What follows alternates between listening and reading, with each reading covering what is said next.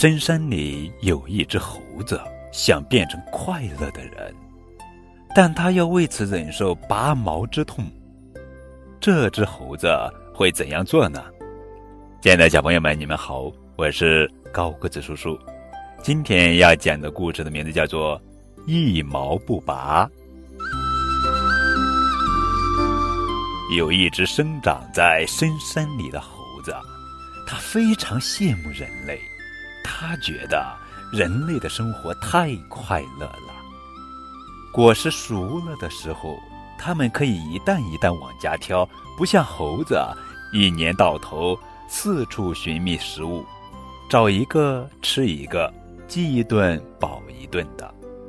冬天刮风下雪，人可以待在温暖的家里，家里也有过冬的粮食，不像猴子一到冬天只能在冷冰冰的石洞里受冻挨饿。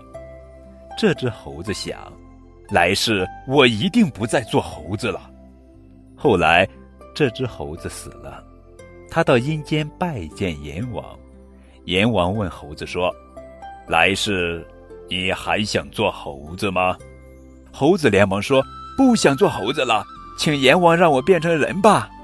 阎王说，也好，不过想变成人得有个条件，那就是必须将你身上的毛全部拔掉。地府的士兵让猴子趴下，准备给他拔毛，可是刚拔下一根毛，猴子便大叫起来，哎呦呦呦呦呦，受不了了，疼死我了。阎王笑着对猴子说，看你一毛不拔，又怎么能成为人呢？这只猴子呀，活着的时候只看到人的快乐，却不知道人的快乐是付出辛勤劳动后获得的。像猴子这样一毛不拔的家伙，怎么能做人呢？